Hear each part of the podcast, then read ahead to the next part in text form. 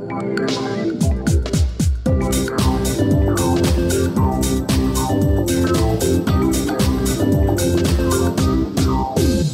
questa puntata di Dente Avvelenato, il podcast videoludico, parleremo dei classic RPG e di come modernizzare un genere così ancorato nel passato, un compito così arduo che non bastano due persone. Ma prima di presentare l'ospite, con me, come sempre, il 50% di Dente Avvelenato che concluderà questa presentazione. Luca. Ciao ragazzi, ciao Fede.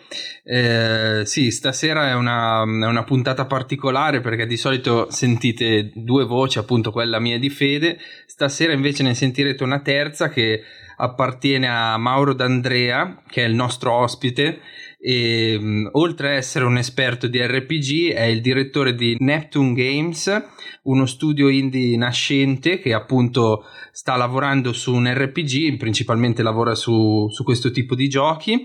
E che dire, benvenuto Mauro. Grazie Luca, grazie Fede, ciao a tutti. Grazie mille Mauro. Guarda, ti ripassiamo subito la palla, visto che sei tu l'esperto di Classic RPG, quindi se ci vuoi fare una breve presentazione del genere, così per avere un'infarinatura generale. Sì, allora guarda, con Classic RPG si intendono quei titoli che ricalcano un po' i titoli classici di vecchia data, possiamo dire, tra virgolette, tipo per esempio uh, Baldur's Gate, che è famosissimo, Icewind Dale, Fallout 1 e 2. Questi giochi che mh, mm, sono nati tanti tanti anni fa, negli anni 90, e praticamente avevano una visuale isometrica, hanno un look ben distinto da molti dei giochi che sono stati fatti dopo come RPG e quindi avevano appunto questo, questo feeling classico, no?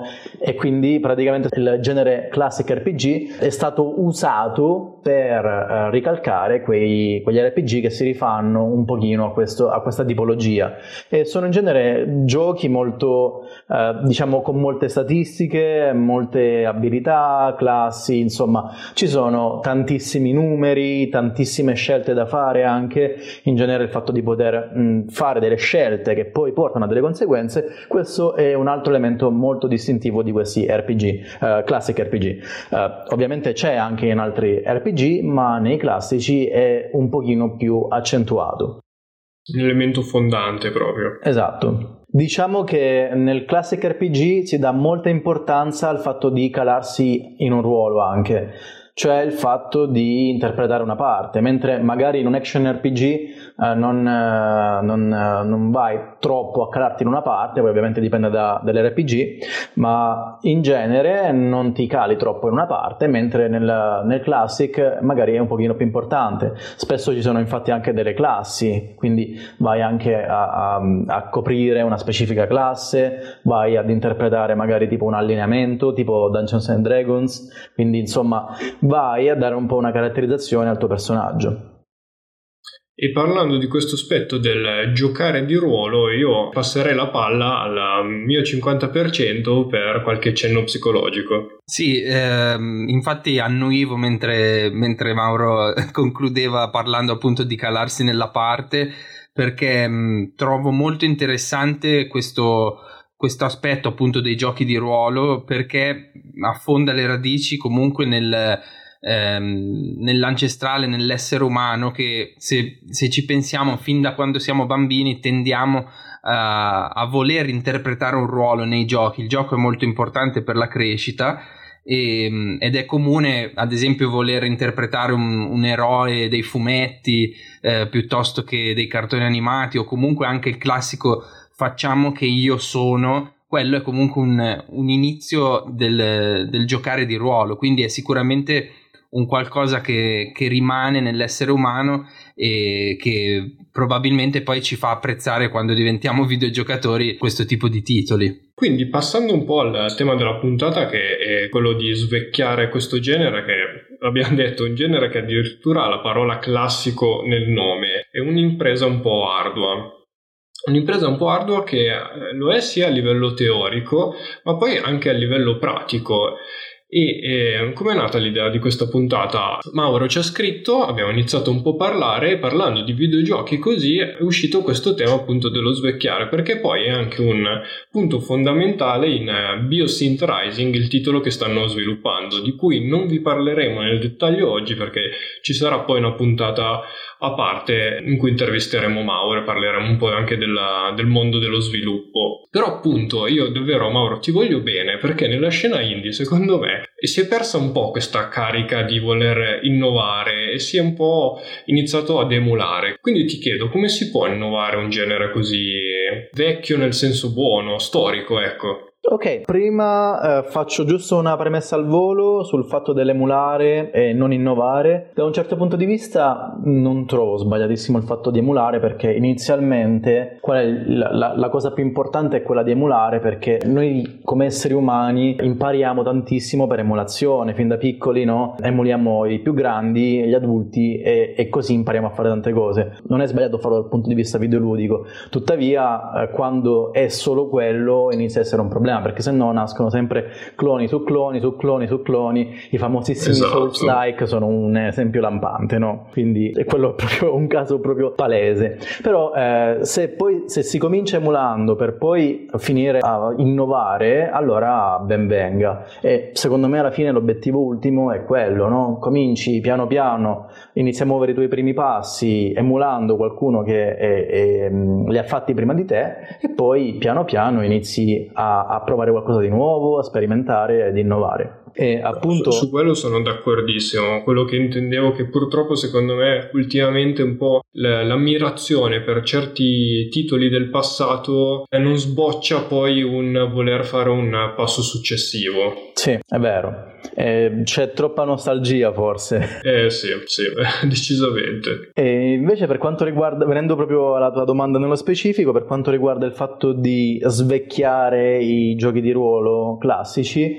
secondo me un'ottima strategia è quella di mm, renderli un pochino meno ricchi di parole nel senso che se vai a vedere un gioco di ruolo classico vedrai che ci sono testi e testi e testi, insomma si legge tantissimo, che non è sbagliato, però andava bene vent'anni fa dove i ritmi erano un pochino più calmi, oggigiorno... Prima dei social. Eh, esatto, oggigiorno la vita è molto frenetica e, e, ed è raro leggere, a meno che non ti vuoi mettere a leggere proprio un libro, ti metti, che devo dire, disteso sul, sul letto o sul divano a leggere un romanzo, allora li vai a leggere leggere e leggi, però se magari dopo il lavoro sei stanco, non hai voglia di leggere, giocare un, a un gioco di ruolo classico non, non, non, ti è proprio congeniale perché dici ok devo leggere migliaia di parole ed è complesso. Mentre secondo me una, una strategia adatta oggigiorno è quella di rendere i dialoghi un pochino più leggeri un pochino più brevi un pochino più frizzanti anche un pochino più eh, concreti. Cioè nel senso f- usare anche delle parole anche un pochino più semplici può essere sicuramente un'ottima strategia. Quindi diciamo rendere tutto quanto un pochino più uh, soft e diciamo adatto al mondo dei social perché insomma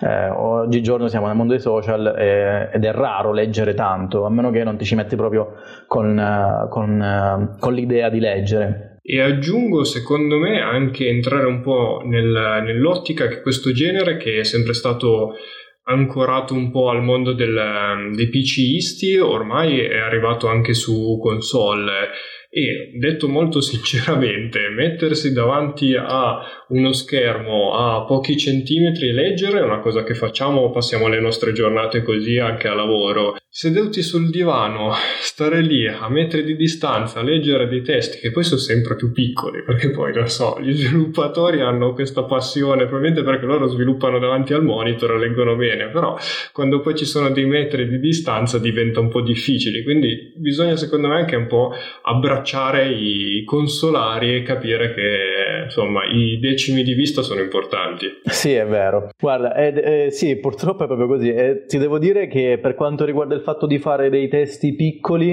eh, il discorso è che se il, il testo che scrivi è piccolo, diciamo che rende tutto quanto un pochino più facile, anche esteticamente un pochino più gradevole. Uh, se mm. inizi a fare delle lettere molto grandi, inizia a essere un problema sia a livello di estetica, che a livello diciamo proprio di gestione dello spazio, quindi è complicato per quello. Il problema è che appunto se fai le lettere molto piccole poi fai sforzare molto il giocatore e eh, non gli rendi proprio facile la lettura, quindi c'è un bel problema da questo punto di vista, ecco. E, e soprattutto bisogna pensare anche a quando ti mettono le scritte in bianco su nero, che finisci di leggere e ce le hai impresse a fuoco nel, nella retina. esatto. Ma io poi sono uno di quelli che su Amazon mette il caratterone giallo, quindi non so, è, poi è proprio mio problema, una cosa a, a cui tengo particolarmente. Eh sì, eh, diciamo che insomma trovare un, un, un, buon compromesso di lettura è importante, soprattutto eh, oggigiorno che si sta da, tantissimo davanti a cellulari e computer, quindi mm. è importante. No, no, assolutamente. Guarda, abbiamo dovuto accorciare noi le caption dei, dei post sui social, quindi... Mio malgrado. Eh, esatto. Però purtroppo bisogna anche abbracciare un po' gli usi e i costumi della, della massa. Sì, è vero. Quindi, sì. Quindi, primo punto, un po' diciamo asciugare tutto questo testo. Il secondo te lo devo chiedere perché il sistema a turni lo apprezzo fino a un certo punto perché poi io sono molto fan degli action, quindi ho bisogno di eh, interagire costantemente, ho bisogno che prendano costantemente la mia attenzione. Quindi questa pausa tattica tanto usata anche un po' in Giappone vediamo che pian piano pure Final Fantasy anche la sta abbandonando, sta andando un po' verso forse troppo l'action, adesso voglio sapere anche un po' la tua. Quindi questa pausa cosa, cosa diciamo? Allora, la pausa tattica secondo me mh, mm, non è una grande trovata, quantomeno attualmente. In passato era un'idea brillante, però ti dirò anche adesso, rigiocando a titoli vecchi, mi sono accorto di quanto questa pausa sia poco funzionale, poco pratica.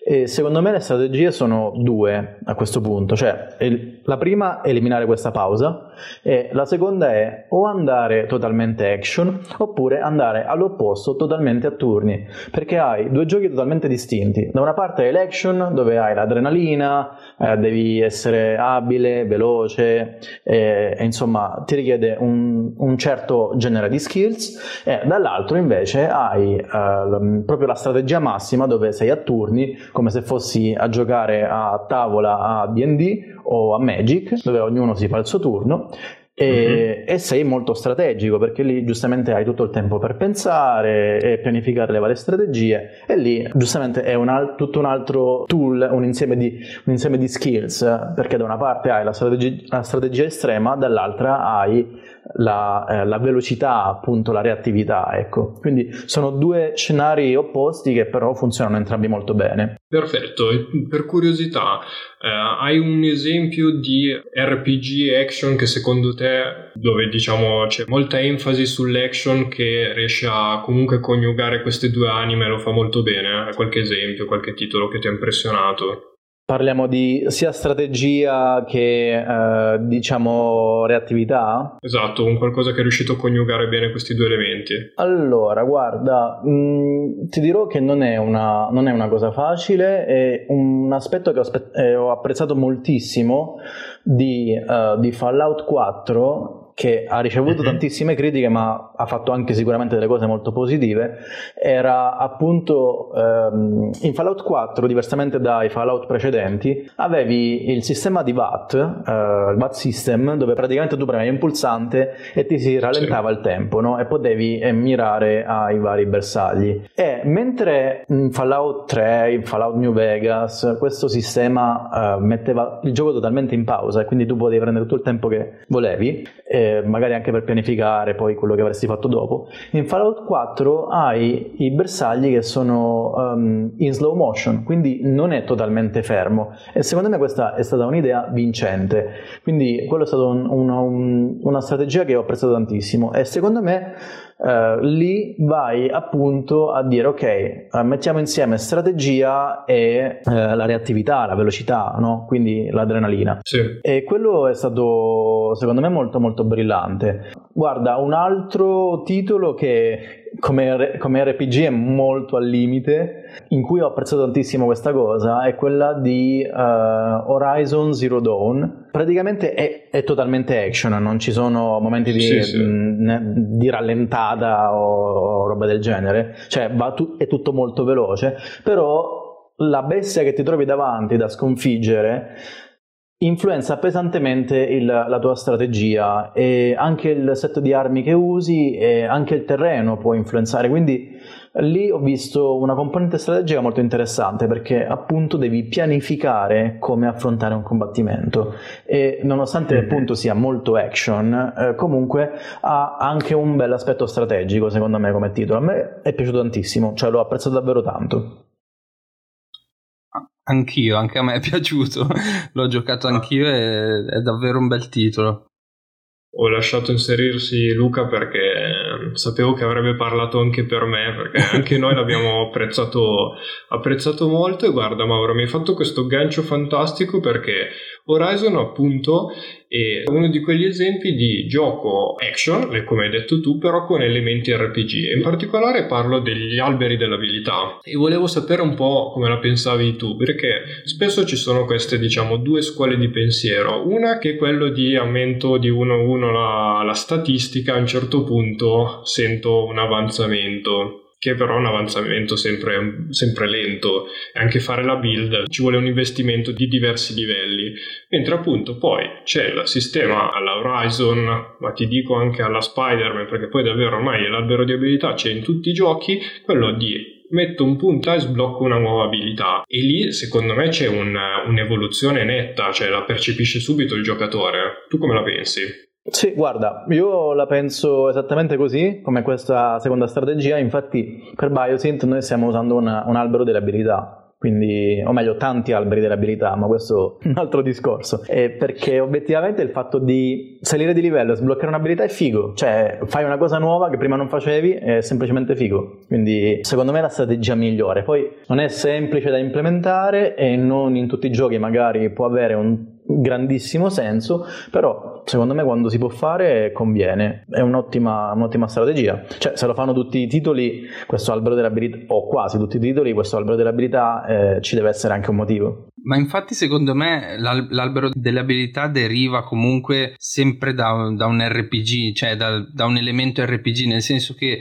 il modo in cui tu affronti il gioco, mettiamo come hai detto tu Horizon Zero Dawn, penso anche a, non so, a Ghost of Tsushima che sto giocando ultimamente, eh, hanno degli alberi di abilità, quindi non si possono considerare degli RPG, però il modo in cui tu decidi di investire eh, i punti abilità ti fanno affrontare il, il, gioco in modo differente, perché sblocchi prima certe abilità rispetto ad altre, quindi andrai ad affrontare le situazioni in modo, in modo differente. Quindi secondo me è interessante anche considerare questa quest'influenza degli RPG oppure potrebbe essere un volo pindarico mio? Guarda, è sicuramente mm, un aspetto veramente interessante questo delle, delle abilità, appunto come dici Luca, perché hai la possibilità di personalizzare il tuo modo di giocare, cioè puoi sbloccare un'abilità piuttosto che un'altra e ovviamente perché lo fai? Perché magari un modo di giocare ti è più affine rispetto ad un altro quindi magari vuoi sbloccare un'abilità un po' stealth per essere quello che arriva nascosto dietro le spalle,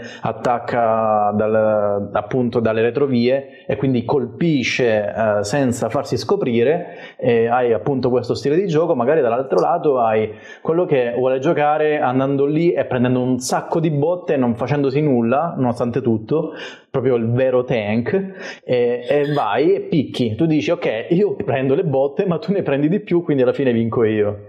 Quindi un po' alla Bud Spencer. Esatto, in questo tema poi secondo me l'equivoco, comunque il compromesso lo si vede nei titoli Sony, quindi quelli che abbiamo citato, dove tutte le abilità sono a nostra disposizione, perché ci vengono dati così tanti eh, punti abilità dove in realtà la scelta è semplicemente quale albero sviluppo per prima, sì. però a un certo punto arrivi a completarli.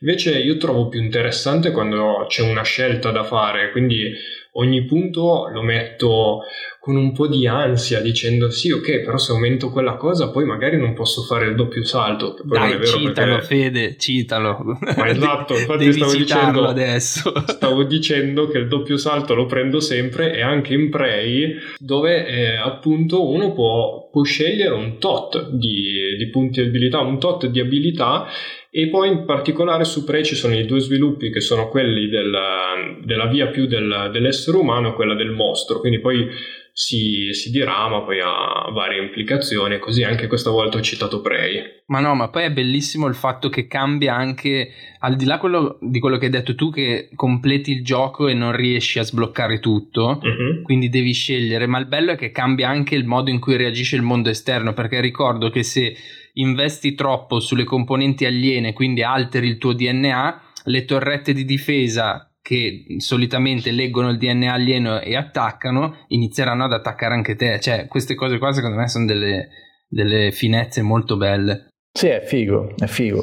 Comunque, pare- breve parentesi, anch'io sono un tipo da doppio salto, eh. potendo lo prendo sempre anch'io, ecco eh, in qualsiasi gioco. Perfetto, perfetto. Prey l'hai giocato? Prey non l'ho giocato, eh, purtroppo ci sono un, ta- un sacco di titoli, di titoli, che vorrei giocare e purtroppo diciamo che da quando abbiamo cominciato a sviluppare il tempo eh. per giocare è poco, quindi... O lì si fa o si gioca, bisogna fare delle scelte. Esatto, quindi guarda, quello che avevo giocato prima l'ho giocato tranquillamente e adesso devo fare delle scelte molto importanti, quindi, quindi insomma devo fare delle scelte, però Prey mi interessava, gli ho dato un'occhiata perché stavo appunto studiando gli alberi delle abilità e ci avevo guardato un pochino. Non ci ho potuto giocare, però questa è una cosa molto interessante, quella del fatto di diventare alieno ed essere attaccato dalle torrette, quindi mm. grande idea. Ogni tanto la Bethesda guarda, fa delle belle cose. Guarda, noi lo consigliamo una volta a puntata più o meno Prey, quindi noi adesso siamo contenti di consigliarlo direttamente a una persona.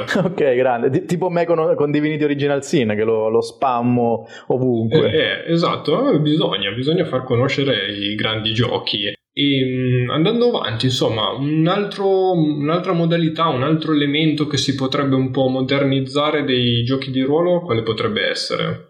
Allora, mh, mm, sempre parlando dei giochi di ruolo classici, io direi eh, il fatto di puntare alla verticalità, perché nei giochi di ruolo classici hai sempre tutto molto piatto, quantomeno nei giochi di ruolo classici, appunto i vecchi classici, ma anche diversi titoli che sono venuti fuori di recente, hai tutto piatto, quindi mh, mm, non c'è un grande elemento di verticalità. E secondo me è uno sbaglio perché la verticalità che alcuni titoli invece hanno saputo sfruttare è eh, semplicemente fantastica perché eh, ti dà una profondità di gioco sensazionale, decisamente maggiore rispetto all'avere tutto, tutto piatto, perché puoi cambiare le tue strategie, hai un, una complessità maggiore proprio. Pensa, eh, che ti devo dire, al fatto di stare sopraelevato e poter sparare in basso, eh, che non è una cosa da poco, perché quando sei sopraelevato hai un vantaggio.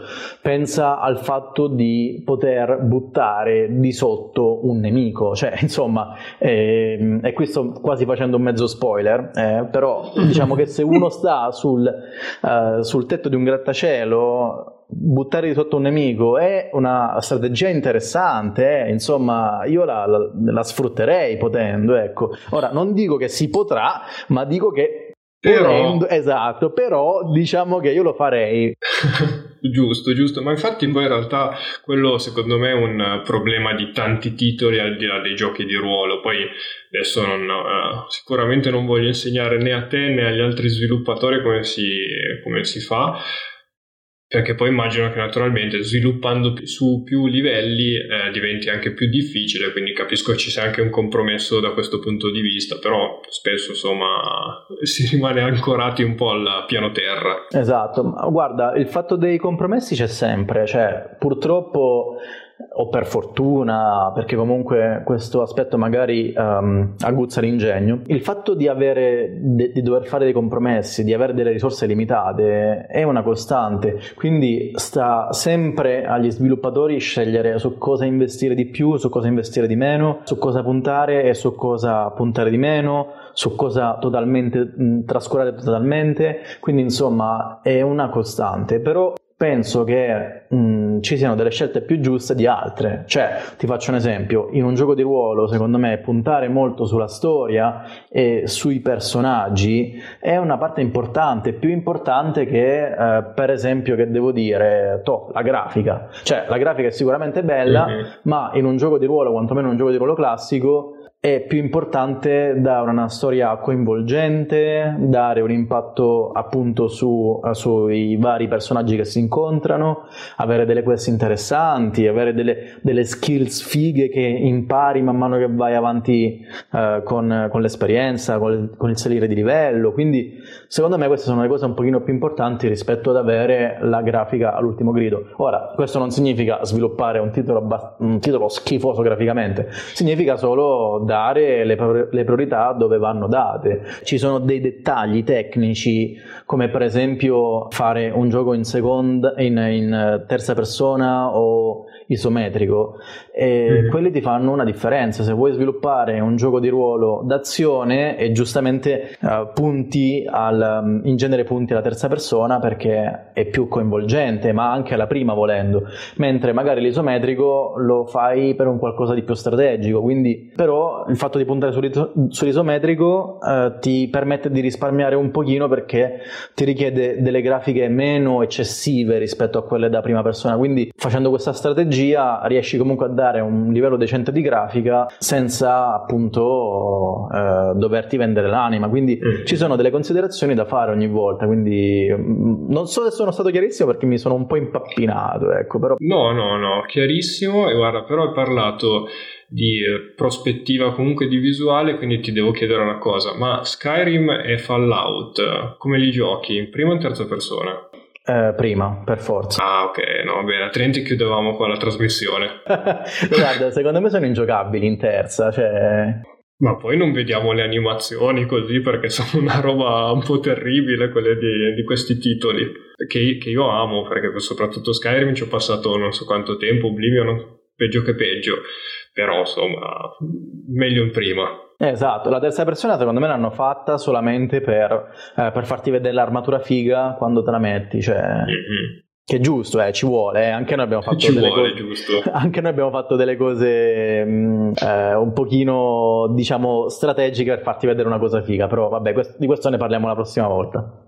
Esatto, esatto. Vuoi inserirti Luca, vuoi dire qualcosa?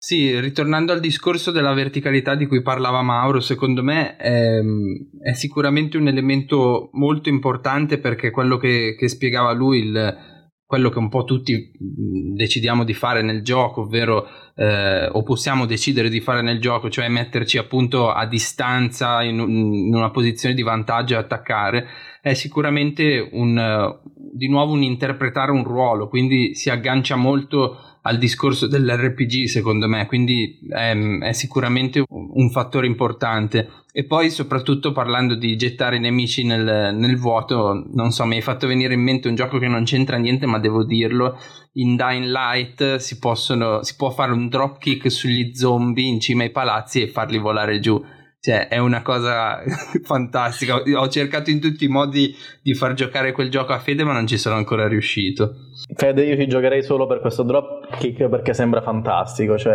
esatto. No, hai ragione. Poi mi fa molto 300 questo è Sparta. Quindi devo dire che mi intriga. Ma perché poi Luca mi dice: Eh no, è horror, ci sono gli zombie. E non mi racconta queste cose che invece mi, mi colpirebbero di più.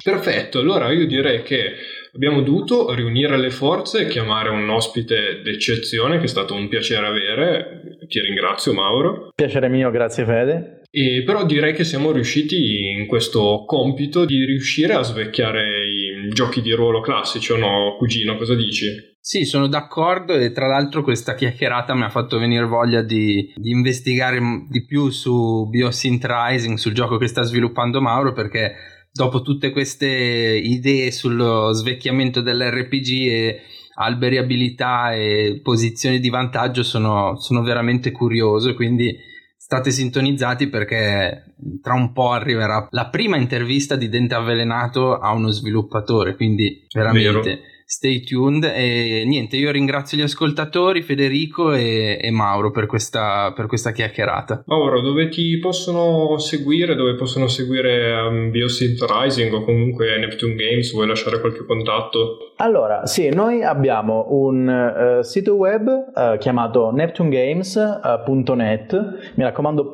.net non .com. E poi abbiamo uh, il canale YouTube, semplicemente lo trovate uh, cercando Neptune Games, vedete il uh, bel logo bianco sullo sfondo nero e lo riconoscete dal tridente e vabbè, a parte il canale YouTube abbiamo anche il canale Instagram Neptune Games RPG e um, la pagina Facebook, quindi vabbè, la trovate allo stesso identico modo. Quindi scusate se vi faccio fare un po' di ricerche, ma digitando Neptune Games si, si trova, ecco, insomma, veniamo fuori noi, ecco. Perfetto, quindi correte a seguire Neptune Games eh, su tutti questi vari canali. Quindi io rinnovo i ringraziamenti ai miei due compagni di viaggio e ringrazio naturalmente gli ascoltatori. Grazie, alla prossima. Ciao ragazzi. Grazie Fede, grazie Luca, grazie a tutti quanti gli ascoltatori e alla prossima.